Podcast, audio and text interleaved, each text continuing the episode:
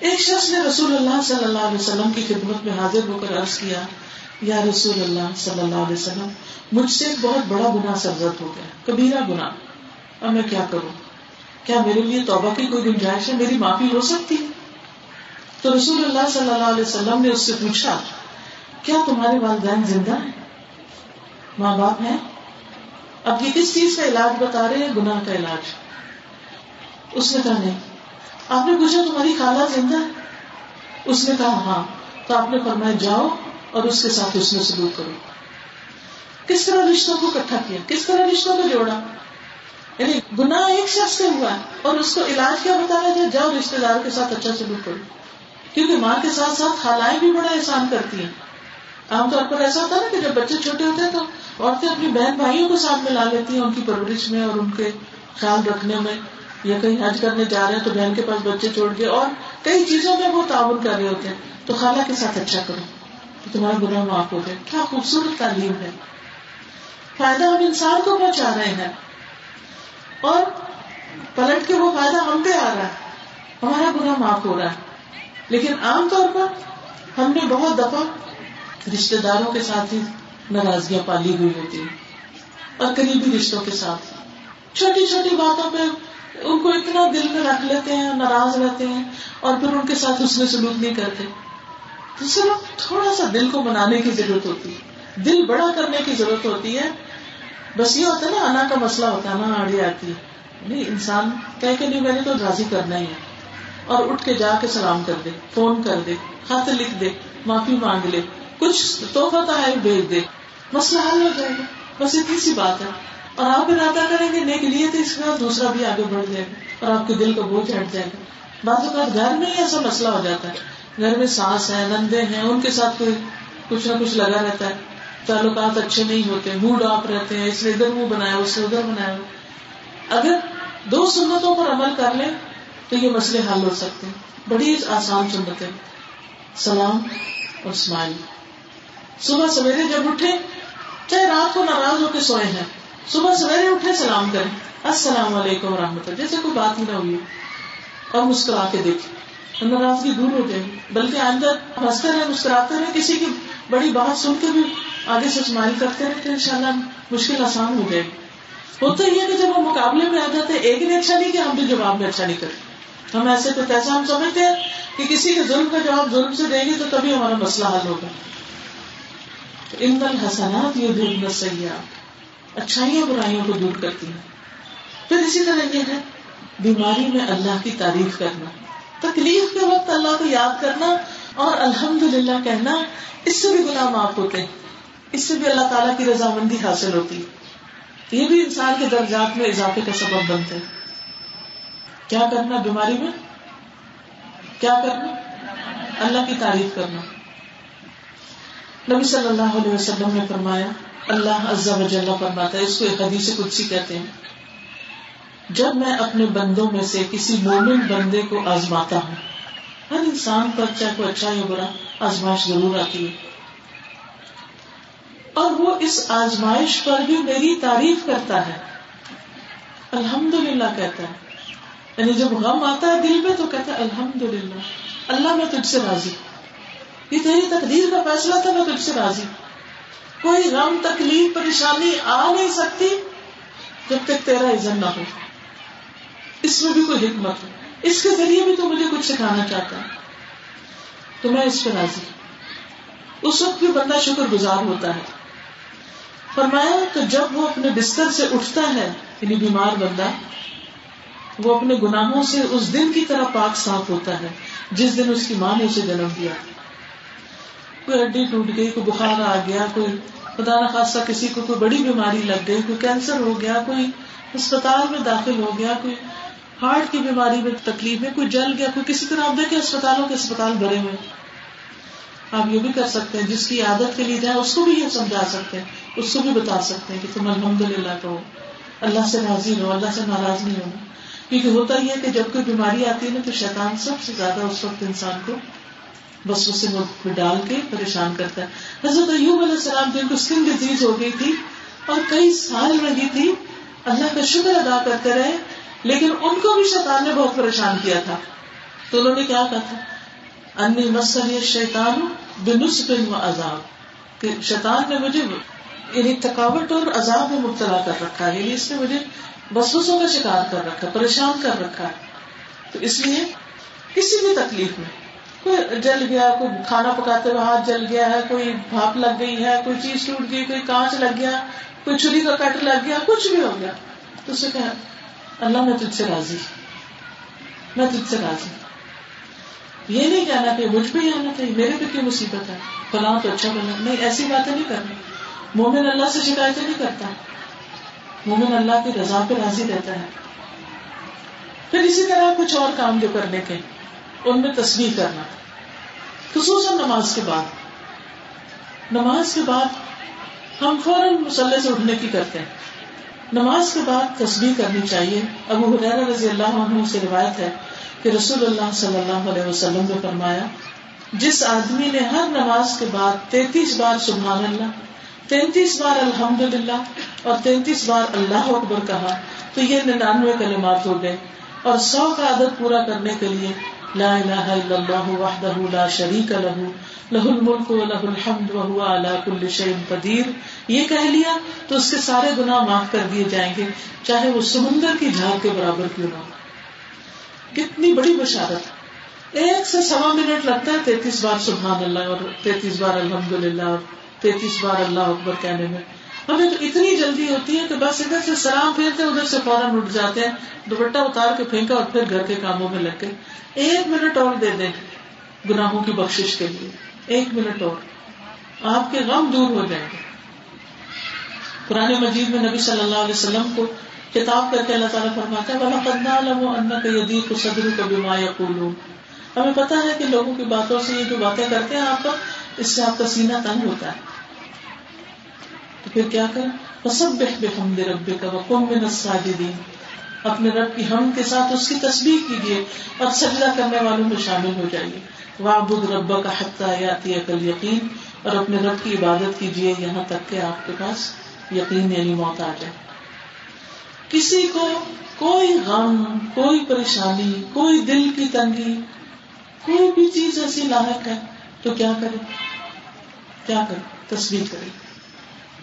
آپ کا غم، آپ کا دکھ، آپ کی پریشانی دور ہو جائے گی۔ کسی کے پاس جانے کی ضرورت نہیں، کیونکہ ہم کبھی اس کے پاس جاتے کبھی اس کو کہتے ہیں دعا کرو، کبھی اس کو کہتے ہیں۔ آپ اچھے کام شروع کرتے فرشتے آپ کے لیے دعائیں کرنے لگیں گے۔ حدیث میں آتا ہے، جو انسان لوگوں کو خیر کی بات سکھاتا ہے، اس کے لیے ساری مخلوق دعائیں کرنے لگتی کتنی مخلوق ہے اللہ کی؟ آسمانوں میں، زمین میں، سمندروں میں، مچھلیاں، پرندے حشرات کیڑے مکوڑے چونٹیاں، حتیٰ کہ چونٹیاں بلوں میں دعائیں کرتی وہ سب آپ کے لیے دعائیں کرتے ہیں۔ آپ کسی کے لیے خیر کا ارادہ کریں۔ ہر روز کسی کو کوئی نہ کوئی خیر کی بات بتائیں۔ کسی کے ساتھ ذکر کریں۔ ضروری نہیں ہوتا کوئی آپ سے چھوٹا ہو۔ آپ اپنے سے بڑے کے ساتھ بھی خیر کی بات شیئر کر سکتے ہیں۔ کوئی اچھی چیز آپ نے پڑھی ہو۔ کوئی اچھی بات آپ خود کرتے ہو، آپ دوسروں کو بھی بتا سکتے ہیں۔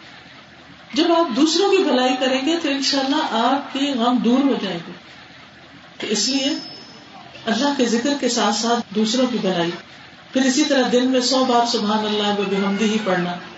آپ نے فرمایا جو شخص دن میں ایک سو بار یہ پڑھے سبحان اللہ و بحمدی تو اس کے گناہ معاف کر دیے جاتے ہیں بچے سمندر کی جھاگ کے برابر ہی کیوں نہ ہو۔ پھر اسی طرح استغفار پڑھنا۔ استغفر اللہ لا الہ الا هو الحی القیوم و الیہ۔ سوتے وقت اللہ کا ذکر کرنا، لباس پہننے کے بعد دعا پڑھنا، کھانے کے بعد دعا پڑھنا، یہ سارے اوقات کیا ہے دنیا کے کام ہے اب اسے سوتے وقت کون سی دعا ہے؟ لا الہ الا اللہ وحدہ لا شریک لہ لہ الملک و لہ الحمد وهو على كل شيء قدير سبحان الله والحمد لله ولا اله الا الله والله اکبر۔ بس اتنا۔ اور اگر رات کو آپ کی آنکھ کھل جائے رات کو آپ کی آنکھ کھل جائے، سائڈ تو بدلتے ہی نا آپ دائیں سے بائیں بائیں سے دائیں، آنکھ تو کھلتی۔ ہر ایک کی ایک نہ ایک دفعہ کھلتی۔ تو اس وقت اگر انسان کہے، لا الہ الا اللہ وحدہ لا شریک لہ لہ الملک و لہ الحمد وهو على كل شيء قدیر۔ وہاں الحمد للہ پہلے آتا ہے۔ الحمد للہ و سبحان اللہ ولا الہ الا اللہ، واللہ اکبر۔ ولا حول ولا قوة الا باللہ العلی العظیم اللہم اغفر لی اللہ تو مجھے معاف کر لے تو اس کے سارے گناہ معاف کر دیے جاتے ہر روز رات کو یہ دعا پڑھنا نہ بھولیں. کیونکہ دن کے گناہ رات کو معاف ہو جائیں گے انشاءاللہ. اسی طرح کھانے کے بعد دعا پڑی تو یہ وقت بھی بخشش کا وقت بن جائے گا. کتنی اللہ کی رحمت ہے کہ اس نے ہمیں یہ نہیں کہا کہ سارے کام چھوڑ کے ایک طرف بیٹھو اور پھر استغفار کرو تو تمہاری بخشش ہوگی۔ اس کے علاوہ بھی رسول اللہ صلی اللہ علیہ وسلم نے فرمایا، جو کھانا کھا کر یوں کہے الحمد للہ حاضا من غیر حول منی ولا قوت۔ اس اللہ کا شکر جس نے مجھے یہ کھانا کھلایا اور مجھے رزق عطا کیا، جس میں میری کوئی قوت اور طاقت شامل نہیں تھی، تو اس کے پچھلے گناہ معاف کر دیے جائیں گے یعنی آپ دسترخوان سے اٹھیں گے اور آپ کے گناہ معاف کر دیے جائیں گے۔ اگر یہ دعا پہلی دفعہ آپ نے سنی تو آپ لکھ کے بھی لگا سکتے ہیں کہیں کھانے کی میز پر کوئی لکھ کے اس طرح کا بنا کے یعنی جیسے ٹیشو کا ڈبا تو رکھا ہی ہوتا ہے، تو اس کے اوپر لگا کے اسٹیکر رکھ سکتے ہیں تاکہ کھاتے ہوئے آپ کو یاد آ جائے۔ پھر اسی طرح آزان کا جواب دینا۔ دن میں پانچ دفعہ آزان ہوتی لیکن ہم باتوں سے ہمیں فرصت نہیں ہوتی۔ تو جو شخص آزان سن کے جواب دیتا ہے۔ اللہ اکبر کا جواب کیا ہے؟ بتائے نا۔ اشد اللہ الہ الا اللہ کا۔ اشد اللہ محمد رسول اللہ کا۔ حیا الصلاح کا۔ حیا الفلاح کا۔ اللہ اکبر اللہ اکبر۔ لا الہ الا اللہ۔ سب کو آتا ہے۔ لیکن اگر ہم عمل کر لیں تو کتنا اچھا ہے۔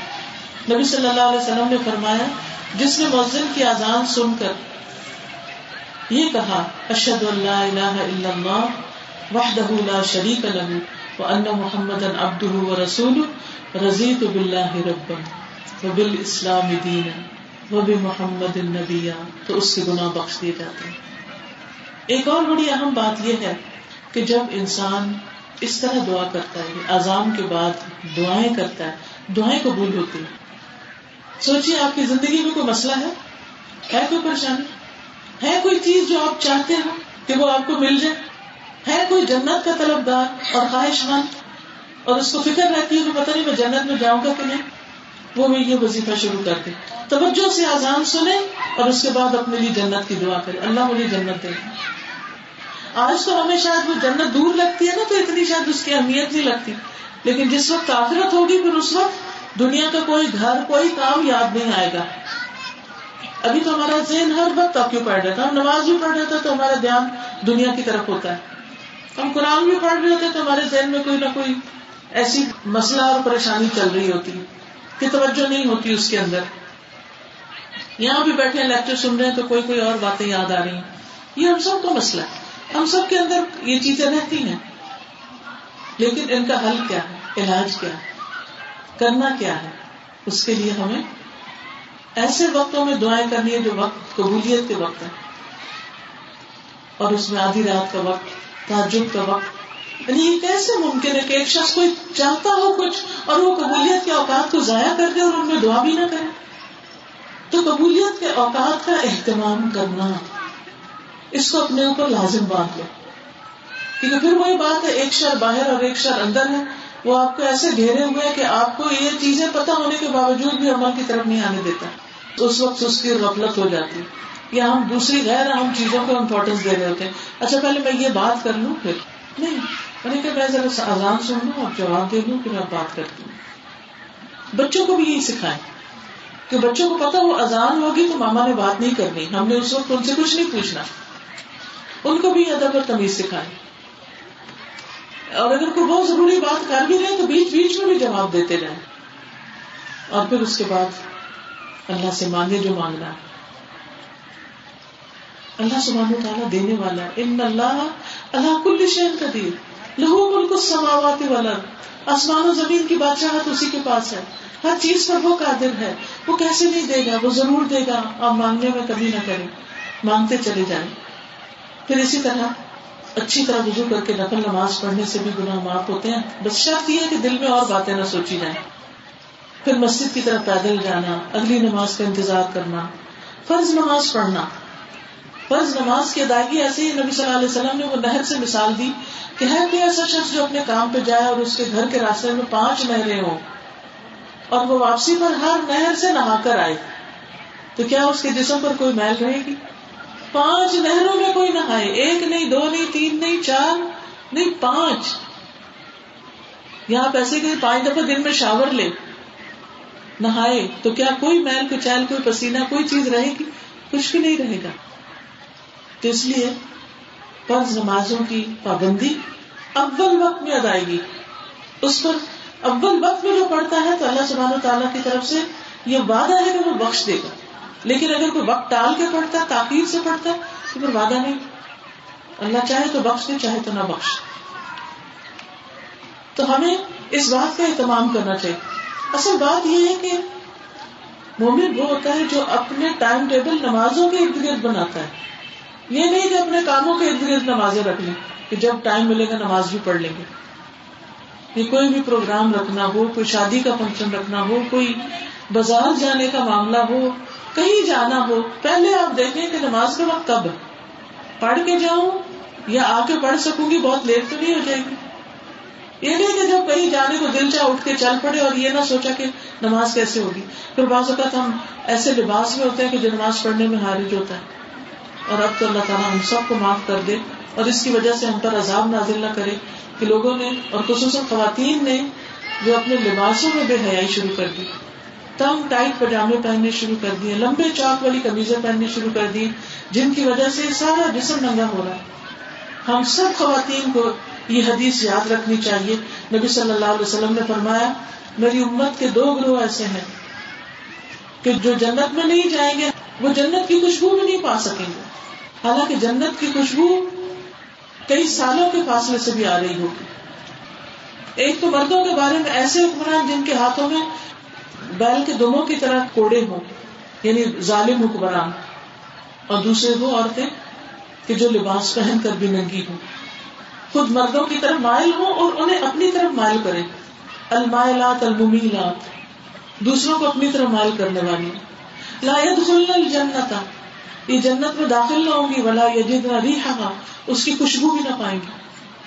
اور نبی صلی اللہ علیہ وسلم کی ایک اور حدیث کے مطابق میں نے جہنم کی اکثریت کو دیکھا۔ تو اس میں اکثریت عورتوں کی تھی۔ کتنے ڈرنے کی بات ہے۔ اور وجہ کیا بتائی گئی؟ کہ وہ اپنی زبان کا غلط استعمال کرتی ہیں، شوہروں کی ناشکری کرتی ہیں۔ شوہروں کی قدردان نہیں ہوتی۔ ان کے احسانات کو یاد نہیں رکھتی۔ تو شوہر کے ساتھ اس میں سلوک بھی جنت پہ لے جانے والا ہے اور زبان کی حفاظت بھی۔ اور خاص طور پر لباس کی حفاظت۔ دنیا ادھر سے ادھر ہو جائے۔ ہمیں اپنے اصول، اپنے طریقے اپنے رویے نہیں بدلنے اپنی روش نہیں بدلنی۔ ایسا لباس نہیں پہننا جس میں پہن کے ننگے ہوں۔ جس میں جسم کا پورا سائز دکھ رہا ہو۔ اور باریک بھی نہیں پہننا۔ اور مردوں جیسا بھی نہیں پہننا۔ ہم عورت ہیں۔ اللہ نے ہمیں خوبصورت بنایا اور خوبصورت لباس ہمارے لیے رکھے ہیں۔ ہم کیوں مردوں جیسی جینس پہنے ہم کیوں ان جیسا قدر پہنے ہم وہ کیوں نہ پہنے جو ہماری نسوانیت کے لیے اچھا تو اگر کوئی پہن چکا ہے تو ایسے لباس کو ڈسکارڈ کر دے۔ اللہ کی خاطر۔ اللہ کی خاطر چھوڑے۔ اللہ اس کو دنیا میں بھی عزت دے گا اور آخرت میں بھی دے گا۔ اور اس کے ساتھ ساتھ پھر اللہ تعالی سے معافی بھی مانگے۔ پھر اسی طرح کچھ لوگ ایسے ہیں جو توبہ سے محروم رہتے ہیں۔ جو توبہ سے محروم رہتے ہیں۔ وہ توبہ نہیں کر پاتے اور توبہ کیے بغیر ہی دنیا سے چلے جاتے ہیں۔ اس میں شرک کرنے والا۔ کیونکہ اگر کوئی شرک کرتا ہے اور اللہ سے بخشش نہیں مانگتا، تو اس کی معافی نہیں۔ اللہ تعالیٰ باقی گناہ نیکیاں کرنے کی وجہ سے معاف کر دے گا، لیکن شرک کا گناہ معاف نہیں ہوگا۔ پھر آپس میں تعلقات ترک کرنے والے، آپس کے تعلقات ٹھیک نہ رکھنے والے۔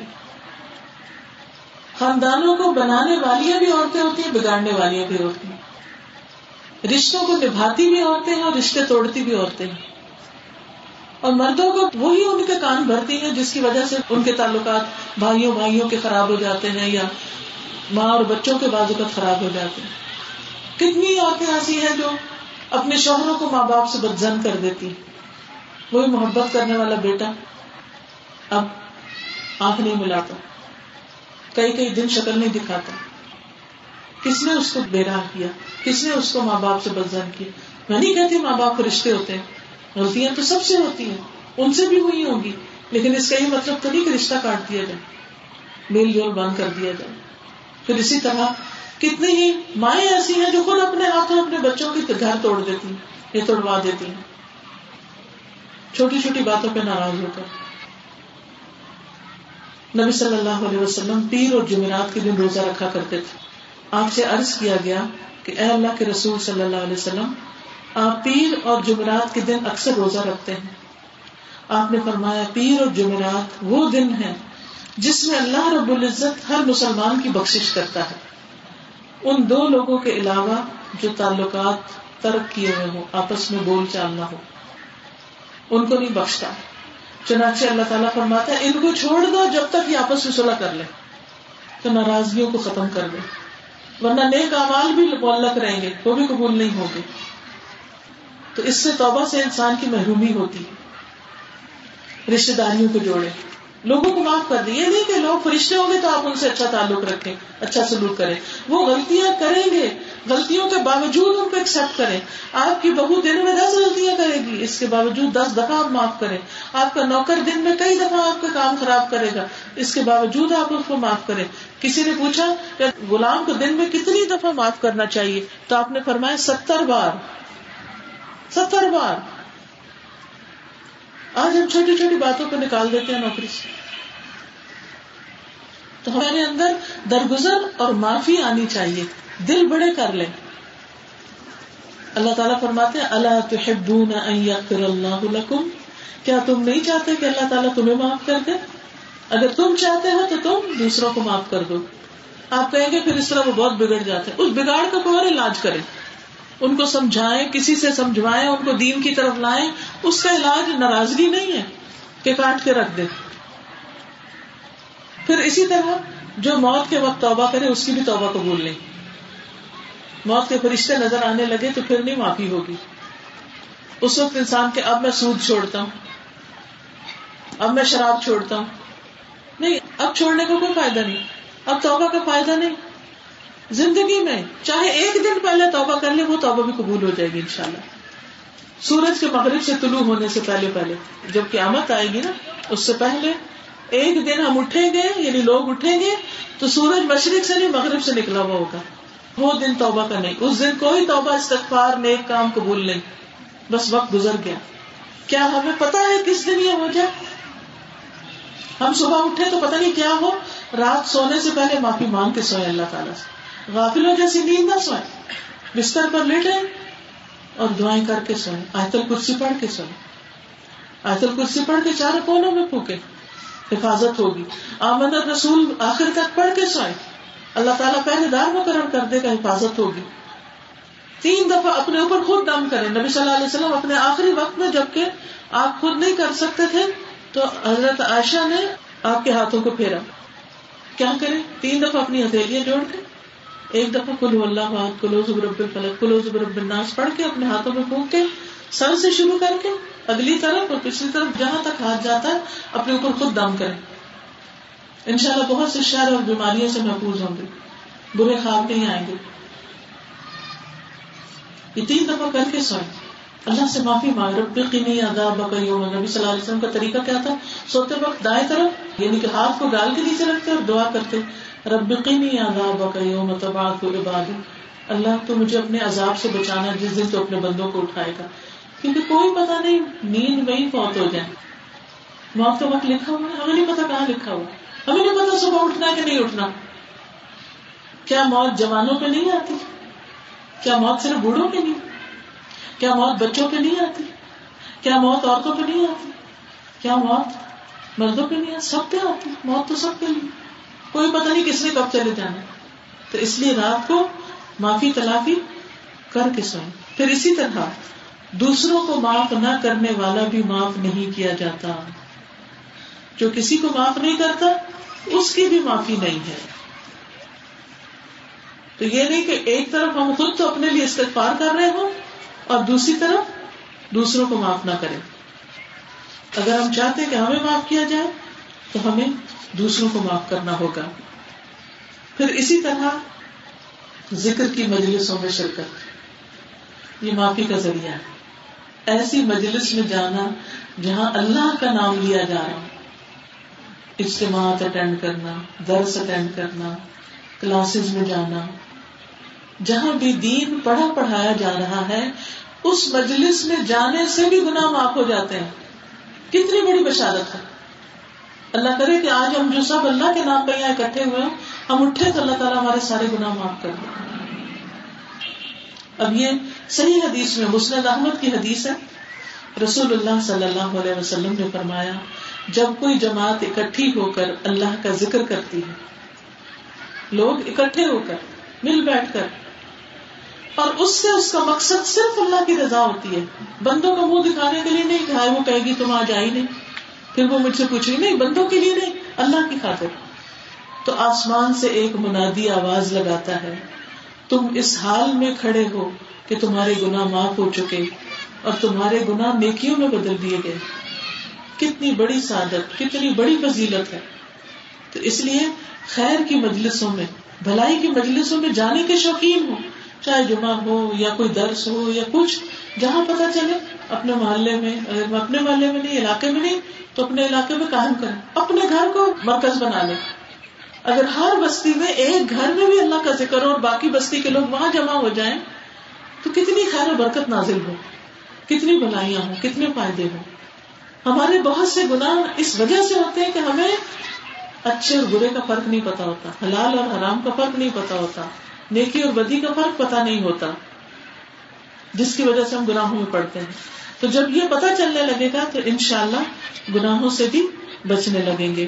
اور جب انشاءاللہ بخشش ہو جائے گی تو دل کے غم دور ہو جائیں گے، دلوں میں روشنی پیدا ہو جائے گی، دل خوش ہو جائیں گے۔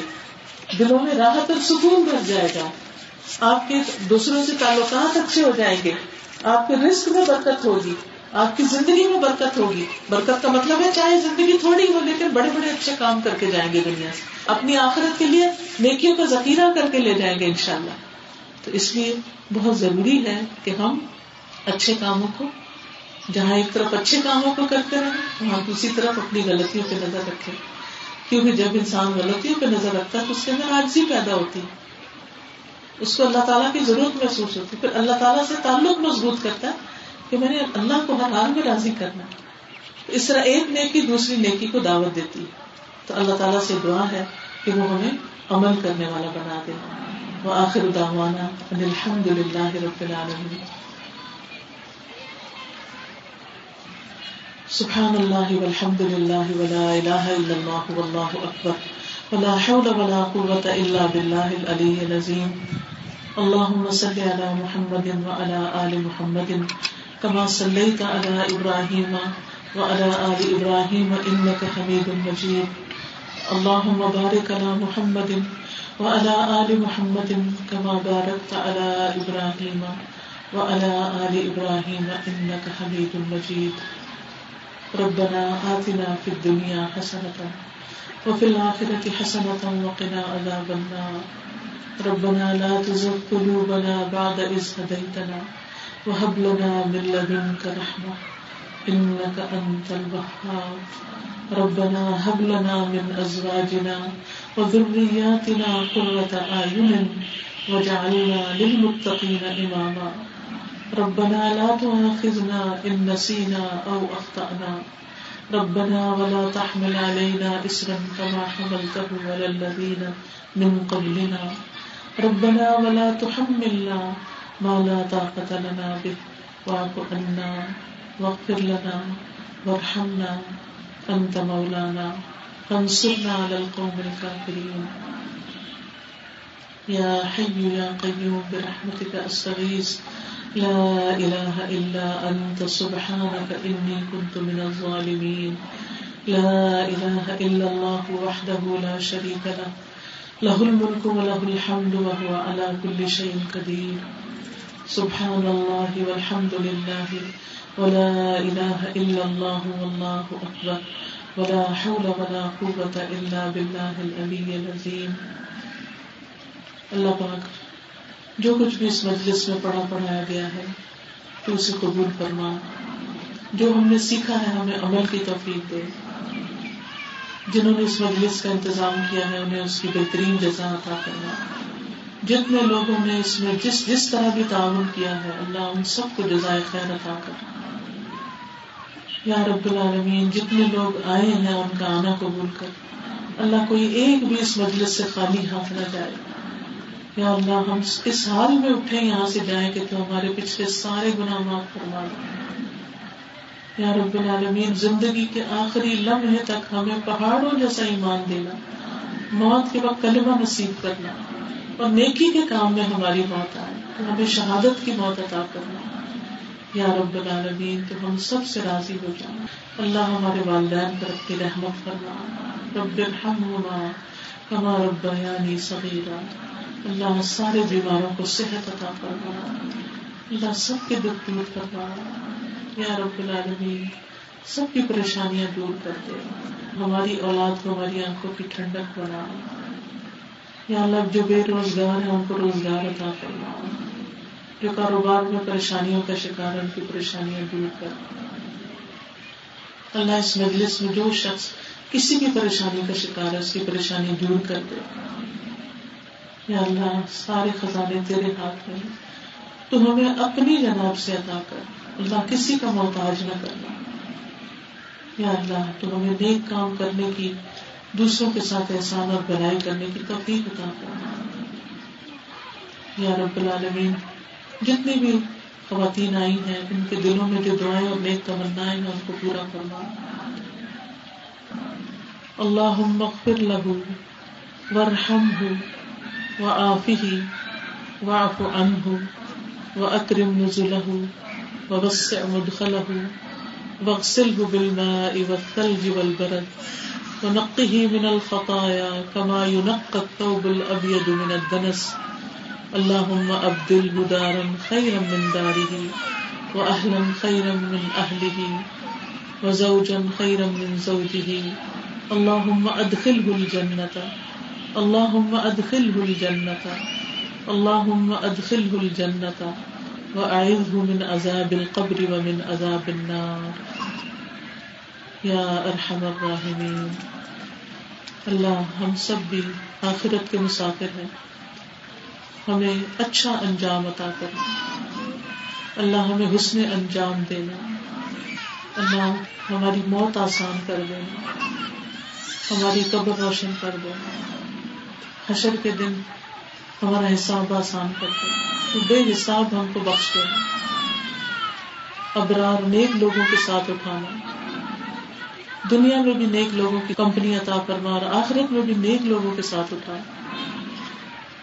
اللہ تو ہمارے گناہوں کو معاف کر دے۔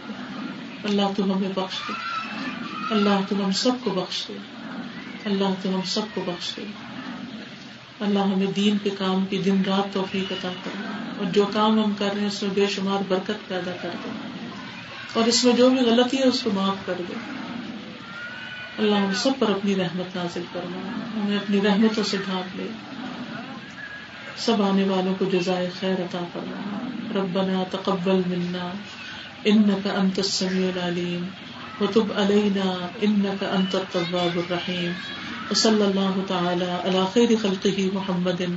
وعلى آله وأصحابه وأهل بيته أجمعين. برحمتك يا أرحم الراحمين. إلهي آمين. سبحانك اللهم وبحمدك أشهد أن لا إله إلا أنت.